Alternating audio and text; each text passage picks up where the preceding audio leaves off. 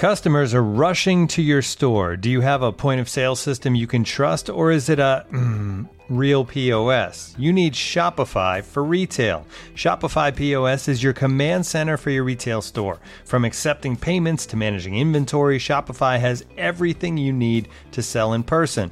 With Shopify, you get a powerhouse selling partner that effortlessly unites your in person and online sales into the one source of truth. Track every sale across your business in one place and know exactly what's in stock. Connect with customers in line and online. Shopify helps you drive store traffic with plug and play tools built for marketing campaigns from TikTok to Instagram and beyond. Get hardware that fits your business. Take payments by smartphone, transform your tablet into a point of sale system, or use Shopify's POS Go mobile device for a battle tested solution. Plus, Shopify's award winning help is there to support your success every step of the way. Do retail right with Shopify. Sign up for a $1 per month trial period at shopify.com slash the athletic, all lowercase. Go to shopify.com slash the athletic to take your retail business to the next level today. Shopify.com slash the athletic. There's been a lot of there's been a lot of discussion about the future of the players, whether they're under contract or not. Do you feel like you will be back here next year at all? Me? Yeah. I mean, watch the film. Um, but for me, I'm gonna keep battling, keep grinding. But the guys that, that, that know football and know our scheme and watch film, um, I don't have to speak on. I don't have to. I don't have to speak on myself. It's all love. Breaking news from the Athletic. This breaking news segment is presented by DirecTV Stream. Get the best of live and on demand with DirecTV Stream. Learn more at directv.com. Okay, a little Cowboys breaking news off the top of the episode here. Jaylon Smith has been released. We actually did a full Giants preview, which you can hear following this little Jaylon Smith conversation.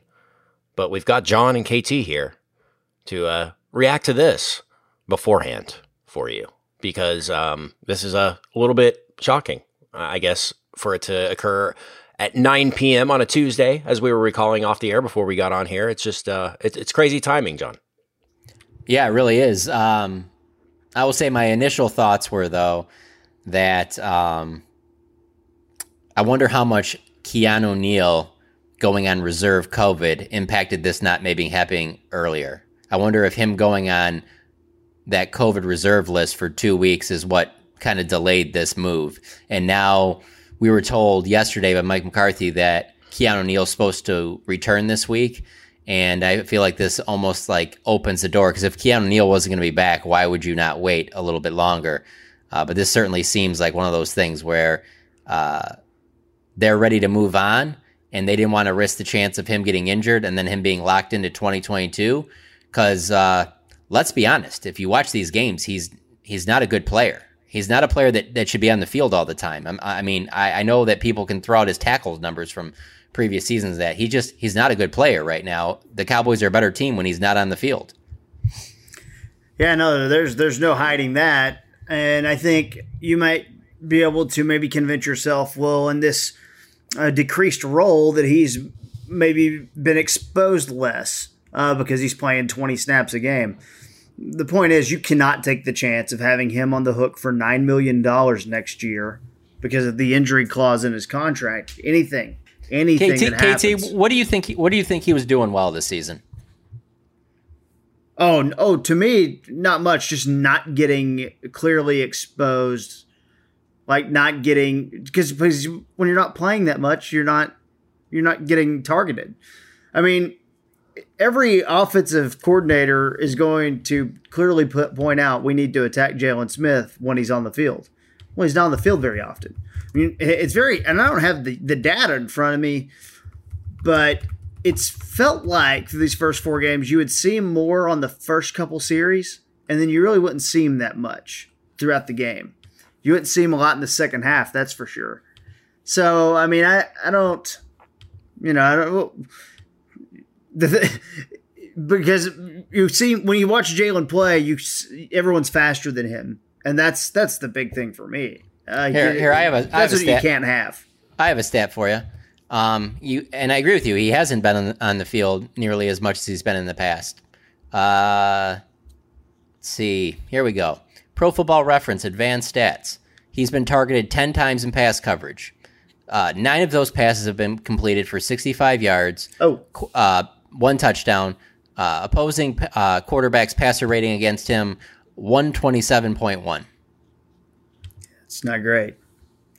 That's not good, man. Uh, uh, eh, there's there. th- This I'm is where it gets- fascinated by who's going to add him. No, no one. Yeah, I don't. I don't think. I don't think. I thought this was the only place that he would stay because there was a little bit of homegrown um, sentiment here from the from the ownership, uh, or maybe the front office. Uh, which I guess the ownership and front office kind of the same thing here. Um, that's the only. That's the only reason I thought that would happen. And and the contract that happened. Well, we can talk about at the time. It didn't seem like a good idea at the time. Um, but then once you start talking about the injury clause that he has, to where he's guaranteed nine million dollars if he gets hurt, I mean you can't take that chance, dude. Because and I don't know the specific language of the injury clause. That's the thing. Uh, probably not many people do. I would imagine. What does that language say? Uh, season-ending injury. Uh, because if he comes up with any type of injury, you're like, ah, crap, I got to pay this guy nine million dollars next year. It's better to just bite the bullet and pay a guy seven million dollars to not do his job because he's so bad at his job that you don't want him around anymore. And there's going to be a question that people ask about like locker room and intangibles and all that stuff. And I gotta say, I think that's kind of an overblown thing. Um, I, I, I could be wrong, Doesn't but I feel like hold it's- on. Doesn't this speak to that though? Doesn't this speak to that? Yeah, they're, think they're on clear a three this is- game. They're on a three game winning streak, and all they've talked about over the past week, players and coach, front office, whatever, is about how good things are going, like how the camaraderie with the team. If you thought that this was going to be a piece that just cracked the foundation, you'd be fine eating nine nine million dollars next year. I don't think that they really think that it's like that. There, let- let's just say there was a recent uh, Cowboys game on TV, and one of the announcers uh, said something about how important he was and how he was a team leader and all this stuff. And I just kind of was stunned at even hearing. I'm like, who told you that? Like, I, I just, I, I understand it sounds good, and and that on the, and I'm not saying that there aren't guys that that like him. I mean, certainly he's a likable guy. He's a nice guy. There's nothing against him, but like, I don't think that yeah, players are probably shocked that it happened because of his status. It's a young man's game. That locker room is not even close to the same locker room as two, three Yeah. years ago. Players see contracts, probably think, oh, he's going to be here, whatever. But in terms of like his play on the field, like I find it hard to believe that the team's just like, oh my, how, how are we going to replace this production? Like, I mean, I, I just I find it very hard to believe that that's the feeling behind the scenes. yeah, you're not cutting your defensive leader if, if things are going so well because he's not the defensive leader. Um, you know that Clearly not This- anymore. In, the way I, I think about this, obviously we've got a uh, we know because we've covered the Cowboys, but it's almost like what happened with Jamie Collins with the Lions. They just cut him, and the Patriots picked him up. Yeah, but it, it just looks different because Jaylon's 26. You, we should think about Jaylon as a 35 year old linebacker because that's about what he plays like. You know, with his speed, he's just not fast. And I don't know how much of that's his fault, how much of it's the injury from college, all that stuff, whatever point is not not good enough. And, and and and this is not Jaylon's another one. By the way, the Cowboys didn't pick up the fifth year option on Leighton Vander Esch. Maybe not good enough. You know. Oh, it's we'll very- see if they end up signing him next year. Maybe just not good enough to be around anymore. to me, it's very clear that Dan Quinn has a large say in what goes on in personnel, whether it be the draft, free agency, or whatnot. And I mean, I, it's hard for me to sit there and not go back to, uh, as I wrote on the Athletic with our breaking news piece. It's hard for me not to go back to that last game uh, last year and, and in his post game press conference when he was asked about if he'd be back in 2021, and he said about watch watch the film. Well, Dan Quinn watched the film, and Dan Quinn went out and signed Keanu Neal. And then with their first draft pick, they took Micah Parsons. And when you saw him in training camp, you pretty much knew that Micah Parsons was going to start one of the linebacker spots. They're going to be a nickel most of the time, so there'll only be one other starting linebacker, and Jaylon Smith was not going to be that other starting linebacker. It was going to be Keanu Neal or Leighton Vander Esch. Keanu Neal obviously won that job. And so Dan, Dan Quinn was ready to move on with what you know he wanted. And this right here, if Dan Quinn is like, I don't think we can operate without Jaylon Smith, Jaylon Smith will stay on the team for the rest of the season. They they don't make this move, but he clearly is seeing what he wants to out of what they have, and then it also brings me to makes me wonder about how much this impacts how they feel about getting Jabril Cox on the field. Because keep in mind, there's a lot of people that thought, hey, why don't they go and get Richard Sherman? He's not going to cost very much. And Jerry said that they didn't want any progress stoppers to their younger players. And so now all of a sudden this opens up a window for Jabril Cox to play. And with what you've seen from their defensive youngsters up to this point, I don't think I'd mind to see what Jabril Cox has either. Usually when something like this happens this early in the season too, you can tell this is something that they probably thought about doing back in camp, right? I mean, I I feel like this is a thing where let's see if he still got it one last chance type thing. And then you finally realize, look, he just can't help us anymore. He just can't help us. He is now a body. We've got the position covered. He can't help us. Bite the bullet now. I mean, there, there's not like some some deadline here, like play four games and the Cowboys save a little bit of money, right? I mean, they're they're eating seven million either way here, right? What so about what about him changing jerseys, paying all that money to change? He's he's he'll always be in my number nine. Uh, well, I know that Kent. I mean, he paid a decent amount of money for that. Now he's still going to get paid for the rest of the season and that, but that was a when that happened, that was a that was a pretty big deal. I know I know Cowboys fans weren't exactly thrilled with that. And you don't make that move unless you think that you're going to be with a franchise for at least the entire season. What if he uh He's, is he still uh, have to pay for those jerseys? Well, I'm sure, yeah. Those, those, number nines that don't get sold now. Well, the nines he probably doesn't, but the 54s he had to. As Dez Bryant tweeted, I understand it's a business, but you don't mess with the team whenever everything is going right. And I think that's just the thing. I, I don't I don't think there's going to be a guy like surely he's as you mentioned he's got friends on the team, and everyone in the NFL like okay you don't ever see this, a guy lose his job. Everyone knows it's sour. business. No, yeah, there's two sides. Sour. Yeah, there's, there's two sides to every story. To, How do you know that there wasn't something in the locker room that like like okay we need to get this guy out of here before you know I don't know how that how is that locker room uh, the the linebacker room uh, John like specifically the dynamic between Leighton Vander Esch and Micah Parsons and Jaylon Smith and the upper echelon of those guys because I think that's what you know could have pushed maybe one of them out the door if if things got testy because you don't want to I, I, guess mess with Micah's um, trajectory as a player. Here's here's my thing too is for you to be a vocal leader and be a leader and be this guy that everyone rallies around you have to be making plays on the field. You can't just yes. be rah rah.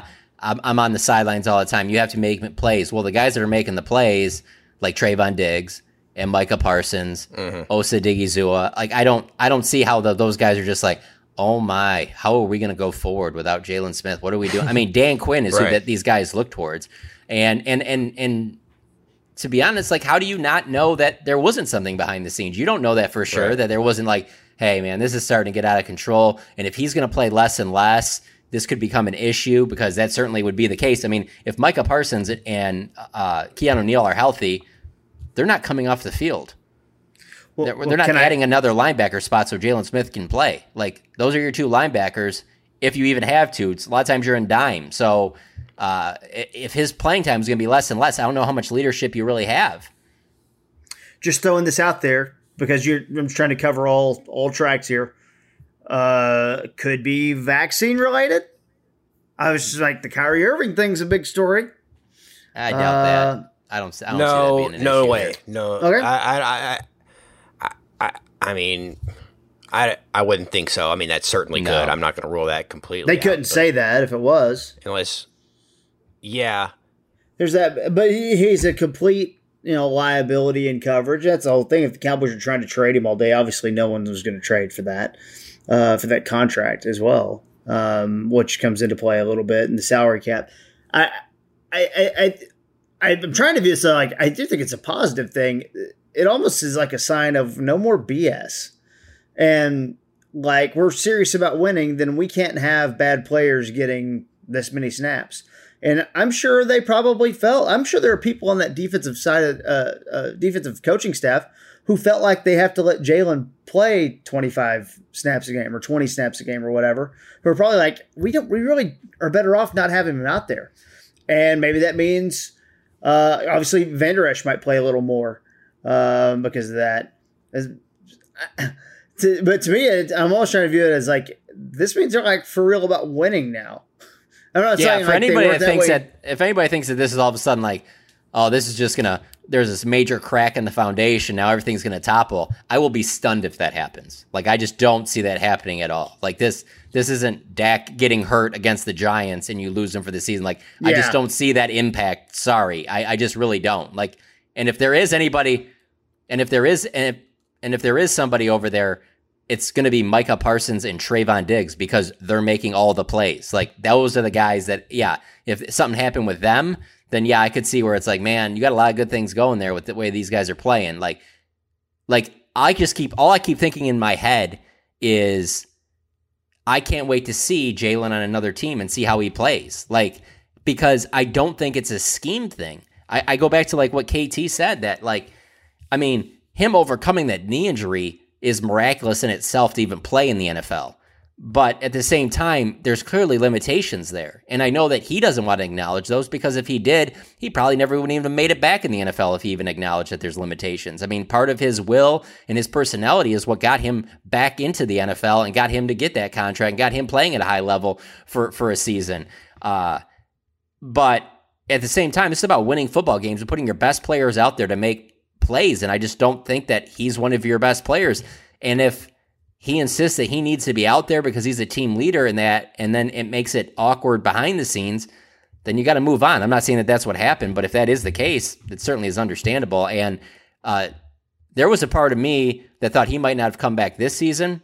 Obviously, he still was a a lot on the contract, but I was really going to be surprised if he came back at the end of this season uh, for 2022. And so, with this move, obviously that guarantees that that's not going to happen. But it just it was not trending in a direction where you're like, oh no no, this is going to get better. This is going to get better. You just got to give it time. You're going to give it time. No, this was as, as good as it's going to get. And if your defense is going to continue to improve, like like Dan Quinn, Jerry Jones, and others think that is going to happen with this defense, I don't see how that happens with uh, Jaylon Smith on the field. Yeah. Go ahead, KT. Well, no, no, no. I, I think you're right. I the only thing that I would say is just what if there was, and I again, and I, I don't know, what if there was like someone's like, man, th- th- what if this did catch some guys off guard? I mean, you know, Okay. players are like the most like rational guys at all times when it comes to this stuff. What if it did catch some guys off guard? Does that change anything at all? No, I Probably- don't think it not. would catch anyone off guard. They've seen the gifts They watched the You know? film too. Like, you know, they on. watched the film. It, it, it's Right. very obvious. Um, I, I hope Jaylon. I hope someone picks Jaylon up and, and gives him a chance. God knows there's some teams that need some help at inside linebacker. I can tell you one: the New York Giants, who play this week. Um, the Kansas City Chiefs are looking for linebacker help.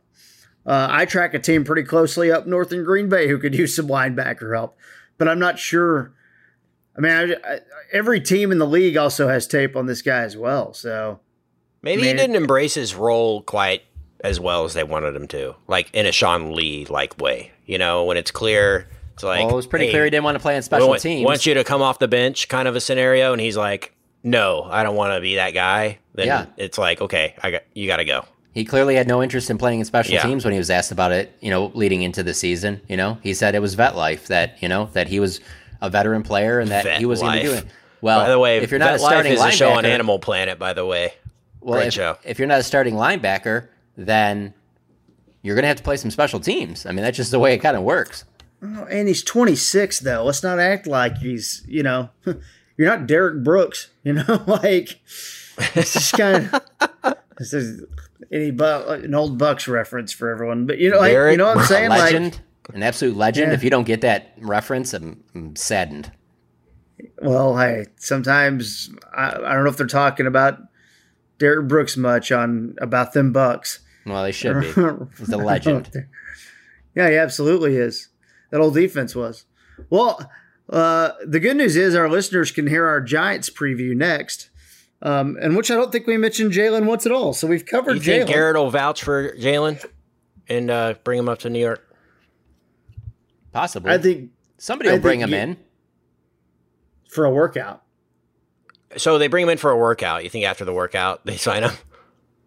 I think he So plays see- for. Uh, yeah, I think he's going to play for an NFL team this year. I don't think he's going to play very Whoa. well, but You think he plays for a team? John, hot take. He's going to play Yeah. for an NFL team this year. I actually don't think he'll get picked up. I think the XFL for sure. nah, If I you're don't- off watching- 2022, guys. First round pick, Jaylon Smith. somebody will First kick the tires on him. They don't have to pay the salary. Somebody will kick the tires on him. Yeah, but and and you're right. Like there were going to be teams that like liked him coming out of the 2016 draft who were like, "Hey, we'll take him in the fifth round." Uh, you know, but take a flyer on his Yeah, if it doesn't work out, we just cut him. Yeah. yeah. So yeah, you're probably right. But well, kind of out of nowhere, I would say, or a little out of nowhere, at least for me. Sure. Um, but hey, it's just, but it, the, the shrewd thing by the Cowboys, you you run him out there for 20 plays, anything happens, broken foot, whatever, and you have to deal with that injury clause the next year, and you owe him nine million dollars next year. That hurts. You cannot have that. I mean, look at that as nine million dollars you can play with in free agency now, and it seems it's going to be a little a little strap for cash on the cap. So, kind of look at it that way. That's how I'm going to choose to look at it. Um, but yeah, yeah, we we knew we're we. I almost feel better for Jaylon because it can only get worse with his perception with Cowboys fans. You know, it was just going to continue to be people you know making fun of him all the time, and he would act like he you know never knew that it that it even happened, and maybe he might not because he really does kind of seem to have blinders on uh, to what's really happening. He's not the most self aware guy, at least at least in my opinion. But uh, Jaylon Smith cut by the Dallas Cowboys. Closing thoughts, John? Anything? No, I think that pretty much wraps it up. Uh, I think the, I don't know. I just, I I think going back to what you said earlier about the whole like how this could impact the locker room. I just, I will be absolutely stunned if this has some negative impact on the locker room. Absolutely stunned. If the season just starts I going in a. Tailspin it will because of not, this, absolutely not, I will yeah. be, my mind will be blown. I'll be like, what have I even been watching? like, I, I just, he's not that guy. You guys think I'm gonna get a refund on my uh, Clear Eye View stock that I bought? I bought like nine million shares in Clear Eye View Industries. Do you think that was a good? Oh no! You get that money back? Yeah, you're not going to get that No. money back. Yeah, Dang it! but he's in the I gotta- headlines hey, now, I so gotta- maybe a I little gotta pop for a my, second. Uh, gotta call my, my financial advisor. oh no! Um, but so we'll take a quick break and then, uh, yeah, Giants preview. We'll di- we'll Yeah. dive into that. cool. Looking for an assist with your credit card but can't get a hold of anyone? Luckily, with 24 7 US based live customer service from Discover, everyone has the option to talk to a real person anytime, day or night. Yep, you heard that right. You can talk to a real human in customer service at any time. Sounds like a real game changer if you ask us. Make the right call and get the service you deserve with Discover. Limitations apply. See terms at discover.com/slash credit card.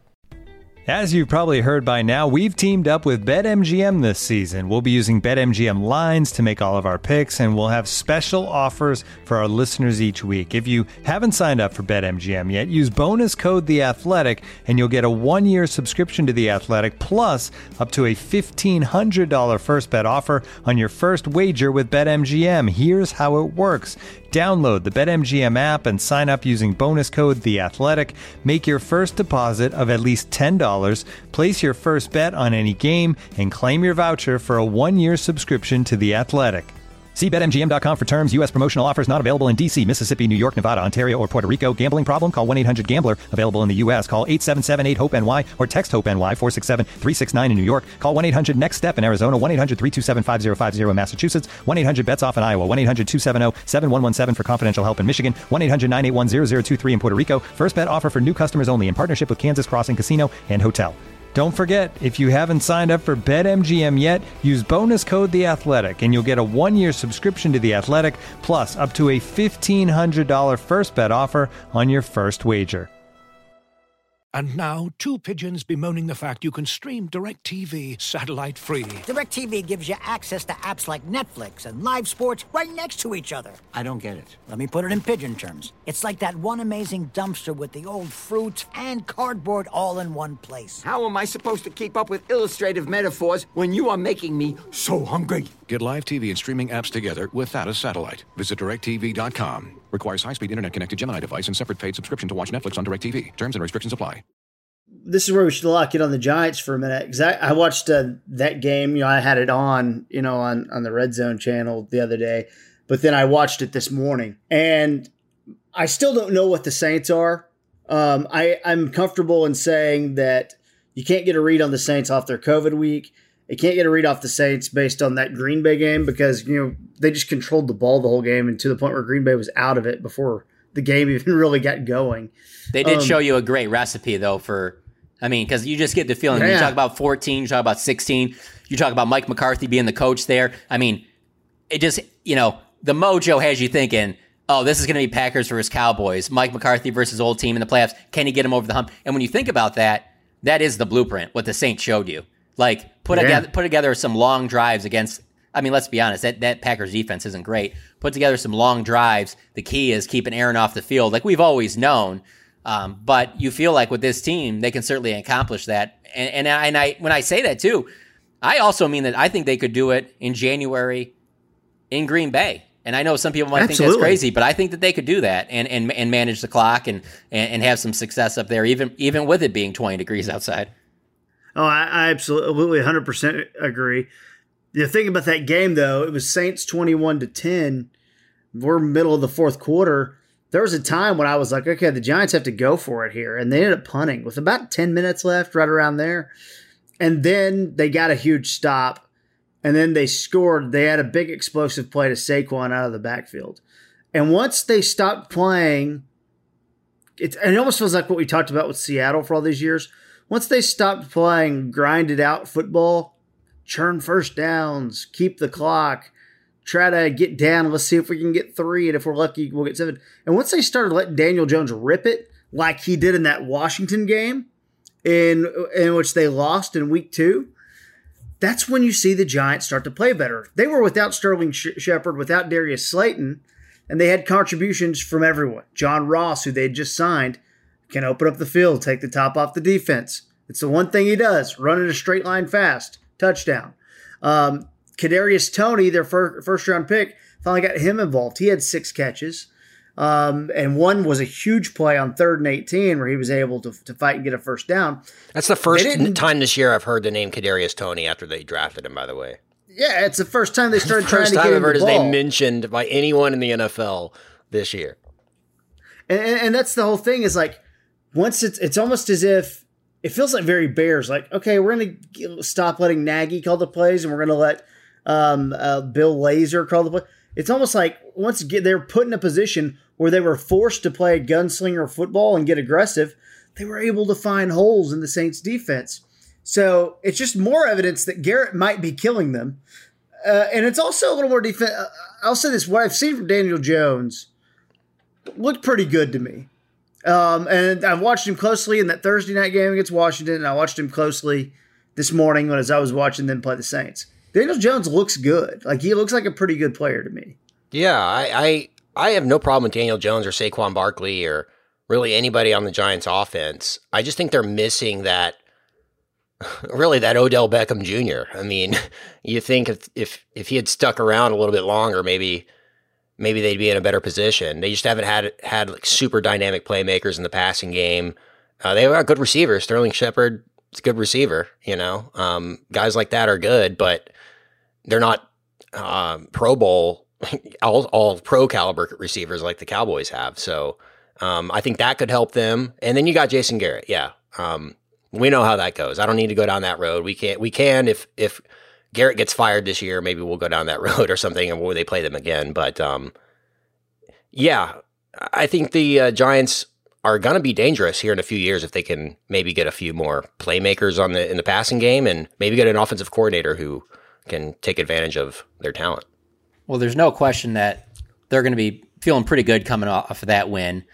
Um, Saquon Barkley seems to be getting better uh, as the weeks go along. The further he's you know goes gets past the knee injury, the more healthy he looks. It seems like he's making more of the typical big Saquon Barkley plays, and that's obviously scary for your defense.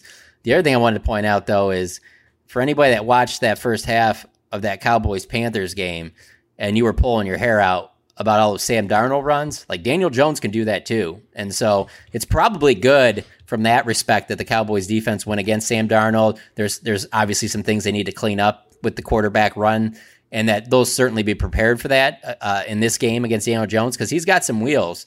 Uh, the one other thing that I think is interesting too about this matchup is uh, so Trevon Diggs ends up being the 51st overall pick. Uh, you know, and, and, at the time we thought the Cowboys got a steal two years ago. We didn't think he was going to be to this level, but certainly thought he got a pretty good steal there. Yeah. I think I think we felt the same way after this this year's draft at, at the 50th pick when the Giants got Azeez Ojulari. And yep. he seemed like a real steal for them, and he's played pretty well. That was a KT uh, round one um, possibility for Dallas. Like late if they need a you know pass rush if they're thinking of going pass rush. That was a that was yeah, a name. They're trading back to to twenty. Yeah, if they, they were if they were the trading back. 20. Yep, yep. And so he's been he's been good for them as well. He's probably their best edge rusher right now, even as a rookie. I believe he leads their team with three sacks. Yeah, he's got three sacks right now, two tackles for loss. Uh, he's definitely a guy to, to keep an eye on there. But it is interesting that you got these two young guys on defense that you didn't need a top ten pick to get, and it seems like they're they're going to be uh, a pretty big impact on on the outcome of this game. That's encouraging for the Cowboys' future of the draft, though. If they can hit late defensively in the draft, that's good well, because they've hit a receiver, you know. But if they can get pass rush help in the fourth round, you know, think about Charles Tapper, you know, guys like that that they thought they were going to have and just never played. Basically, well, I mean, them. you could. I mean, Ken, you can even count first round defensive yeah, talent. Exactly. If they can find more Micah true. Parsons at 12, I mean, it's not like they've been just on this run of finding great defensive players in the first round. So just defensive players overall, anywhere you find them. Yeah, it feels like the depth of the defensive, especially a pass rusher, just goes exponentially down the later you go in the draft. I did like Jerry on the radio uh, this morning on 105.3 The Fan saying about uh, Micah Parsons that, you know, they didn't think that taking a linebacker at 12 was worth it. Like 12's too high for a linebacker. They weren't going to take a linebacker at 12. But they took Micah Parsons there because they believe he was the best edge rusher and he got the most pressure out of any player in this draft. And so that's why they were willing to take him at 12, which he's Jerry has said uh, right after the draft when they made that pick. But, you know, when he says it, you're just kind of like, yeah, I'll believe it when I see it. I think that you guys probably took him at 12 to play linebacker. We didn't know that he was going to be nearly this type of a chess piece. But yeah, you want to go ahead and find more of those guys, you go ahead and take them in the first round as early as you want. You know, uh, watching um, that game, you know, we talked about Barkley being back, especially on that touchdown pass for 54 yards. Like there was like, okay, this looking pretty fast. Maybe you can tell a little bit of his burst is, is gone, or he's still trying to get that back. The thing that I did notice though, it's the same. I don't, I don't like attaching Garrett to this, but he truly is the one calling the plays. It felt like watching an old Cowboys game at times. It's the hand the ball off on first down mm-hmm. a lot, mm-hmm. uh, and get a couple establish yards. the run. Got to establish and, the running game. Yep. I'm so fascinated by their game plan. You don't think that game plan will be the exact same thing against the Cowboys? That's exactly what he's going to try and do. He's going to try and keep Dak off the field, and they're going to try and put together these long drives, try and establish Saquon. I mean, and and if they're moving the ball, the Giants will have long drives. You know, I mean, you saw the. That's just saw, not the way for them and to they'll win, kick though. a field goal. But I'm, know, but, but I'm saying it'll be like an eight minute drive and it'll be three nothing at the with eight minutes left in the first quarter. That'll be how it starts or something. If they can do that, they'll win the game. Yeah, they will. They can win the game with that plan. It just, do you believe that they'll be able to sustain long drives no. that eat up clock for a long period of time without turning the ball over. Like, I mean, it could happen. Don't get me wrong. I mean, like you like you mentioned, KT, that first game that you can throw out that Saints Packers game to start the season. I mean, that's kind of an outlier. I mean, things can happen. I mean, it's still early in the year. Teams are still kind of finding out where they are and stuff like that. The game plan, I think, works. I just don't know that they're going to be able to execute it. I, I just think their offense, and again, I haven't seen all 16 quarters of their offense this year. I've seen um, I've seen uh, probably we'll say I watched half of the Washington uh, New York game from week two. At least I remember about half of it. But I watched watching that game this morning, And there was a direct moment when they flipped the switch. Now, granted, that happens when it's 21 to 10 and there's eight minutes left in the game and you've got the ball. But there's a direct moment they started trying to sling it around a little bit. And it's like, okay, well, here you are playing the same way that you played in week two and you're moving the ball up and down the field. So I think you're right. The strategy, we know what their strategy will be a classic Garrett strategy keep Dak off the field, that type of thing. I don't think that's the most effective way for, for the Giants to win the game. I don't think that's how they actually optimize and score the most amount, amount of points. And I, I think I saw it. I don't know who. Well, how do you wrote think they do that this. then? You think them throwing it all out, all over the yard and they score I think it's play action. You don't think I- this Cowboys team will put 35 on them if they play that way? I don't think they'll have any problem doing that. I don't think they want to play that way against this Cowboys offense. I think they want to keep this Cowboys offense on the sideline Yeah. as long as possible. And I think that because I think that that's exactly what Jason we've seen a decade of Jason Garrett doing that. That's what he's going to try and do. I think they're going to try to do that. I just don't think that's going to be effective. It's one thing if you're Jason Garrett Yeah. and, and you've got this Dallas Cowboys offensive line in 2017, Ezekiel Elliott, and that's your game plan. The Giants just don't have the horses on the offensive line for Saquon Barkley yet, and maybe they will next year, a year, a year later. Right now, and they- they're better. They're getting better, but they're just not all pro. I mean, they're not a, a line that's going to dominate you, especially how dynamic Dallas is right now on the defensive line and how unpredictable they are. I, I just don't see that being the storyline of the first half of this game. Is like, gosh, they're they're killing Dallas in the running game today. I just don't. I just can't picture that happening.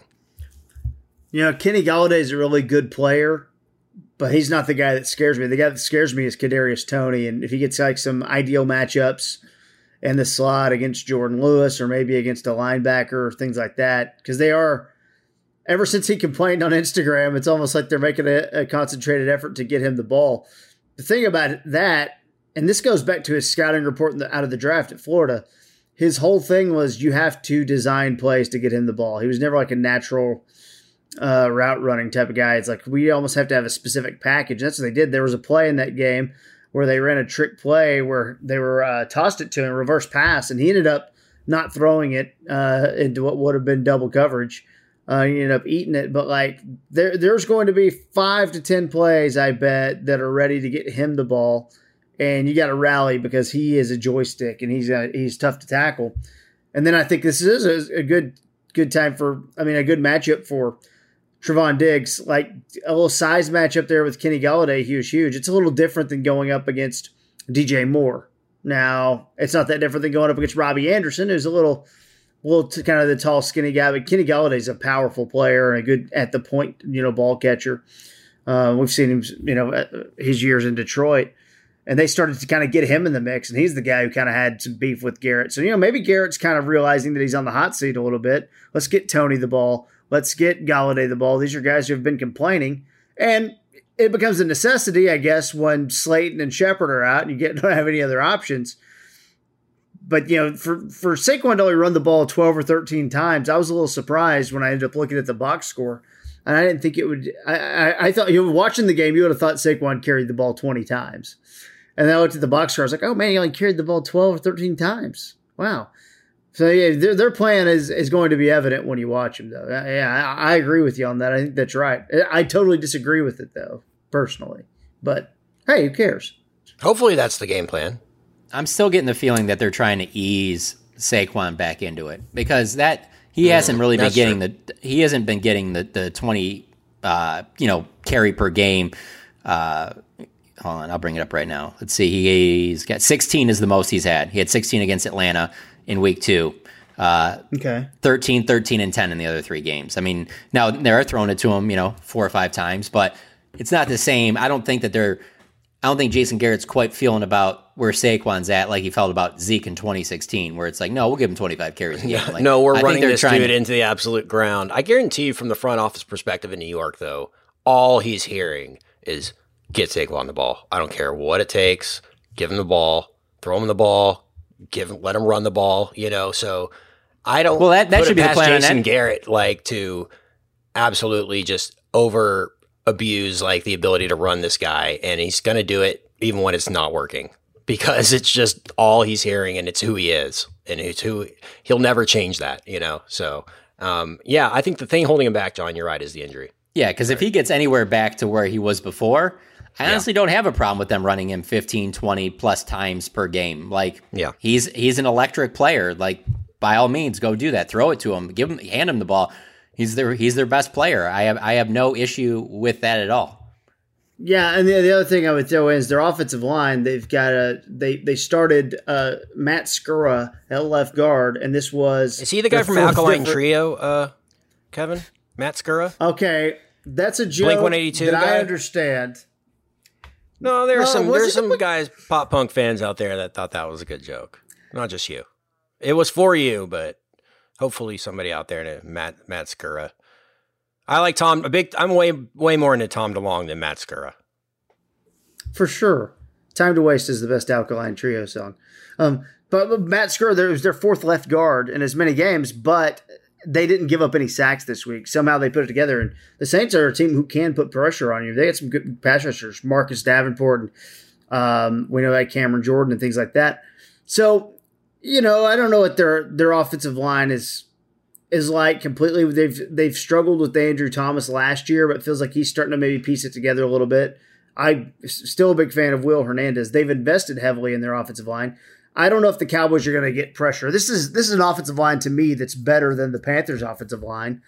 So I don't know if the Cowboys are going to have a five sack day like they did last week, but it's something to watch there. That left guard, their fourth different left guard in four weeks. Yeah, maybe that's a, a, place to attack. Um, defensively, they're not having Blake Martinez. And I can't believe I'm saying that. Really kills their running game, uh, their run defense.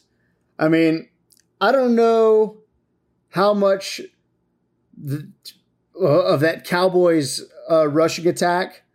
Like I don't know how long that sustains. I don't know if the Cowboys are going to be running the ball 40 times and throwing the ball 25 times. I know I'm around that area, right? I don't think that's going to happen most games.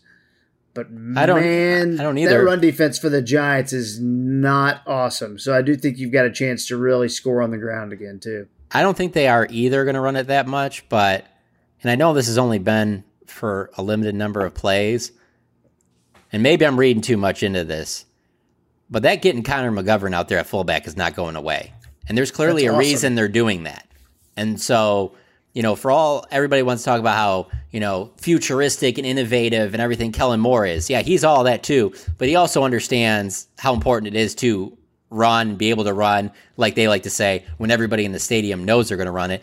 And you're probably not going to do that unless you come up with some other type of plan. And this Connor McGovern thing, obviously, that's not something that he's done in his career before. And I feel like the more he does it, the better that they'll be at it. And it's worked out pretty well up to this point, especially if Tony Pollard and Zeke are both healthy. I don't think that's going away, to be honest with you. So uh, they can sit there and, and you know pick whatever they want to do depending on what the opponent opposing defense is doing. But with that being said, like I think that's going to be part of the package going forward, and that is kind of interesting, especially on third and ones, fourth and ones, down at the goal line. I, I don't know. I really like that wrinkle. Absolutely. And it's not like we've seen a sustained amount of red zone success yet. And that was a big question coming into this year. Can the Cowboys get a little better in the red zone? Can we stop settling for field goals and things like that? Let's really get some touchdowns. It looks good so far, right? Through four games. We haven't seen the sustained level of success yet. There's one month. If You they know, can so run it in the red a- zone, you'll see it. If they can run, You'll see it. The, if they if they have that success there, like they did in 2016, you'll see that red zone. Uh, the, well, the touchdown rate, you'll see that be up there with some of the best in the league.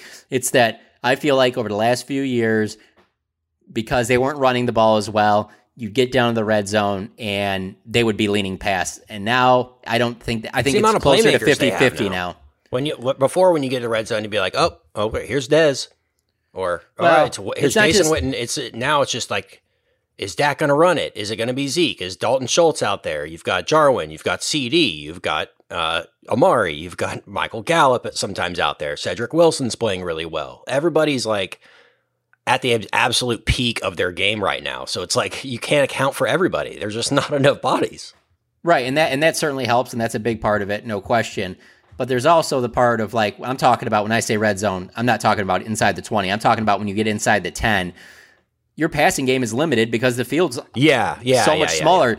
Amari's talked about this before. It's like, yeah, when you have 50 yards of grass in front of you, that DB knows that there is just every route in the tree you can run. Well, when you get down there and you're inside your own 10, there's certain routes that he knows you're not running. And so because of that, you have to kind of to make up for it, you have to be able to at least have some success running the football in the red zone. It doesn't have to be the only thing you do down there, but you have to be able to run the ball in the red zone when they know you're going to run the ball in the red zone. And I think that the Cowboys have shown, especially over these last two weeks, that they can do that. I think that 10 catch game from CeeDee Lamb is coming at some point too. You know, uh, obviously we've had a couple games which like where the tight ends or the or the, or the big uh, the big the guys leading the team in receptions and things like Concern, that. And it yeah. could happen again. Yeah. But like that that that big we've seen it from Amari already. That 10 catch game or 8 9 10 catch game from CeeDee Lamb is is going to happen at some point. And look out. It's going to be a lot of fun when that happens. So I um I I I'll, I mean we're doing picks. I I, I think the Cowboys are going to win this thing handily. I truly do. I, the the one worrisome thing for me is that the fight is there from the Giants. They came back and won that game in New Orleans that quite frankly they didn't have any business winning. And they won that game because they didn't give up and they shifted into go go go mode because they had to. I, I think there's something to be said for that and the way that team fought. So that's my that's my one concern there. There's still some internal strife happening there that does involve the former Cowboys head coach. And I think that's a problem as well. I got Cowboys 35, Giants 17. I'm a little bit closer than you on that. Uh, I think it'd still be a game in the fourth quarter, um, but I think it'll be something closer to 31 21.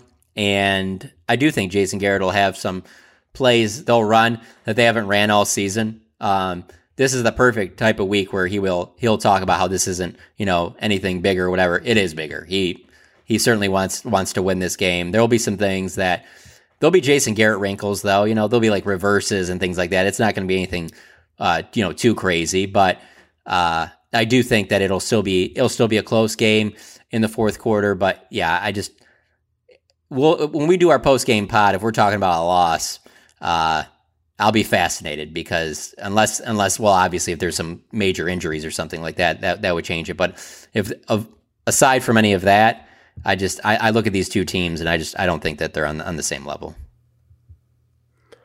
Yeah, I'm going. Uh, I'm going Cowboys as well by ten, and so I'll go thirty to twenty. And I'm with you, John. You know, you can say this is a business all day, but I know for a fact when Jason Garrett's standing on that sideline, he looks out there and he sees his offensive line that he drafted with Dak Prescott and Amari Cooper and Tony Pollard and Ezekiel Elliott and all these guys. It's this is big. This is big for him. It's three o'clock game on a Sunday, week four, Cowboys Giants. Things are going to be amped up, and I'm I'm really excited for this game. So I'm going Cowboys thirty, Giants twenty, and expecting uh expecting a lot, expecting fireworks. Well, it's going to be fun. 325 at AT&T Stadium. 325. We get the afternoon. Do we get the Joe and Troy treatment? I believe so. I imagine so. I'll tell you right now. Rank your preference on play-by-play uh, pairings. So we've got, you know, obviously we've got Nance and Romo. We've got Joe and Troy, and let's throw Monday night Monday night uh, Eli, the Eli's into there. Of those three, who who you like to watch? For me, um, it's going to be and then we got anything... Al, Al and Chris. Throw Al and Chris in there too. Ooh, okay for me, and, and I don't expect anybody else to agree with this if you whatever, but for me personally, it's Peyton Manning is number one. I just am fascinated by anything he talks about. I have heard others say that kind of with the way that their broadcast is, it takes away from like really watching the game, that it's more fun to watch them when they're talking about when your team's not playing. Uh, so I understand that, but for me, it, it yeah. would be Peyton. Um, I would say next would be Aikman and Joe Buck. Then it would be Romo and Nance, and then Al Michaels. And if Al Michaels was paired with Romo or Aikman, I think I would move them up that up to the two spot. I do like Al Michaels a lot, but I I, I prefer the former Cowboys quarterback and their and their takes when it's when it comes to a Cowboy game. But yeah, and by the way, it, it is uh, this week. It will be Joe Buck, Troy Aikman, and uh, Erin Andrews. Yeah, it's a, it's a weird window. You get the you get the eight thirty a.m. game in London, which by the way, I'm a fan of. Um, everyone's a fan of that, right? Isn't it fun to get up early and watch hey. bad football? I don't. I don't think the people on the uh, on the West Coast are. I mean, it was just it was kind of bizarre for me. well, me. not on the West Coast. yeah, like it was just bizarre, like being out there for the Chargers game a couple weeks ago, and they're just advertising these ten o'clock in the morning starts. And I mean, that's fine. Don't get me wrong. I mean, I would still watch if I lived out there, but um, yeah, I don't think that they're. Enjo- I don't think that unless you're just a diehard football fan, you're probably not waking up on the West Coast to watch that. But I forgot that they even had a game in London. To be honest with you, You're not watching Falcons and Jets at eight thirty. Come on, man. That's I am. I'm fan- saying I can see how most people aren't. Oh yeah, I, I'm locked into Greg Gumbel and Adam Archuleta. Yeah, man, I don't have a Um, life. Yeah, I um, I would like to say to, to answer your question, Mm-hmm. Kent. Yeah, I, I still prefer Joe and Troy. Uh, a, I'm a Joe Buck fan. I know there's people who, for Yeah, some reason, same. don't. Man, I think Joe Buck's really, really good. He's very self aware. I like every Um, single person in that group. I, I like um I like I Collinsworth. too, yeah. I have nothing tend to against li- I- Collinsworth I, yeah, I, I I found myself like really enjoying Collinsworth uh, sometimes, and he seemed he was he'd probably be the like last seed if we were seeding everybody for a tournament on that list. You know, for most Yeah. on most lists, and there's nothing wrong with him. I think he's a a, a nine out of a ten probably in terms of what you want for a color uh, commentator. So yeah, I mean. Tony Romo just brings an interesting perspective. You're right. I just think the dynamic with Peyton and Eli, the humor, them just constantly ribbing each other the entire time. Like the other It's- week when there's Peyton was honest. like was like Eli, why are you wearing a green sweater on an Eagles broadcast? That's super weird. like, why are you doing this? He's like, didn't you wear that shirt last week, uh, Peyton? You know, and the whole like that's the only helmet that would fit you and all that kind of stuff. I will say, I think I did not we're going to start him- this with with Zoom becoming a thing that people accept now at home, like when they're watching TV and they see two people on Zoom basically on TV as a TV show. People like accept that in their mind as like this is what TV is now. So you're going to maybe see a lot more of that kind of stuff experimenting with broadcasting and stuff. I know they're doing the Nickelodeon game for kids and stuff like that. Um, Yeah. But I think it opens a huge door for the NFL, the fact that this Peyton and Eli thing has gone over so well. The only thing I'll say about that is that it'll have to be an alternative option. No, the, Right. the Because number the NFL me, though is I love runs the show in American Peyton sports. Manning- And when you want to watch a game, Oh, alternative programming is what I mean. Like, yeah, But uh, having but oh, yeah, having, yeah. having like their own app, doing their own thing with with player commentary and and telestration live over the right, game, right, all twenty two. But I'm saying, like, when you really want to watch Cowboys versus Packers, like with the season on the line, you really don't care about the jokes and the other stuff. That is true. you're don't wanna watch that into the game. important game. You don't That's- really want to. But now, week one, week two, week three, whatever. I'll tell you, I, I'm not. I didn't think Eli was going to be great on TV. I think he's okay. Obviously, if he wasn't a two-time Super Bowl champion, I don't think he'd carry as much weight. But I was pretty surprised that he got up and did that did that Dak dance and said that I'm like Shakira, uh, these hips don't lie and stuff. Like I did not expect that out of him at all, and that's fun, and I and I get that. But when it's like a big game,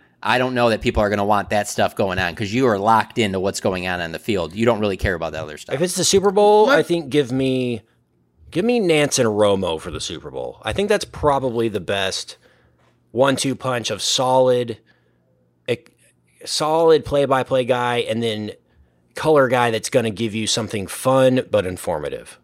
Yeah, I'd go with Aikman and, and, and Buck on that, but I think it's very close. I love Aikman too. I mean, obviously he's a legend and probably deserves way more credit. Definitely deserves way more credit in the TV game than he's ever received uh, when it comes to Emmys and things like that. Yeah, if you said that I'm getting picks, like I'm probably taking my number one overall pick would be Peyton Manning, and I and I wouldn't expect that to be for everybody. I just that's the like level I have him at. The only player I think I'd even only person I think I'd even pick over him would be like if, if I guess if Tom Brady was going to do it and he was going to be open about it. But even him, he might not be as good as, as Peyton Manning is with the jokes and things like that. But number two is Troy Aikman, and that's out of everybody. Like I, I think Troy Aikman's How outstanding. about Jason Witten? I don't think Jason That Witten is as bad as I I, know, I don't think think Jason Witten is I was sorry, as bad was a as I mean uh, that the crew that he was with. Uh, He was put up you know, to fa- it put up in a position to fail because yeah. when a you lot talk reasons. about when you talk about how you know you don't have any issue with any of those groupings when you mentioned Collinsworth, whatever, even if that is your last pick, yeah, you wouldn't be saying that about that crew that Witten was with. At least I, I wouldn't be. Yeah. They wouldn't be in this conversation. right, maybe broadcaster tiers coming next next season on the Athletic uh, about them Cowboys podcast. We'll add that to the tiers list, maybe. All right. So we'll be we'll see you on Sunday night after the Cowboys and Giants play for Week Five. For Father John Machota, the man with the plan, back on the scene with the gangsta lean. Ooh, I like that. For our producer Kent Garrison, Sorry about I'm today. out. I'm out of rhymes. We'll see you guys next time on About Them Cowboys. I mean, watch the film.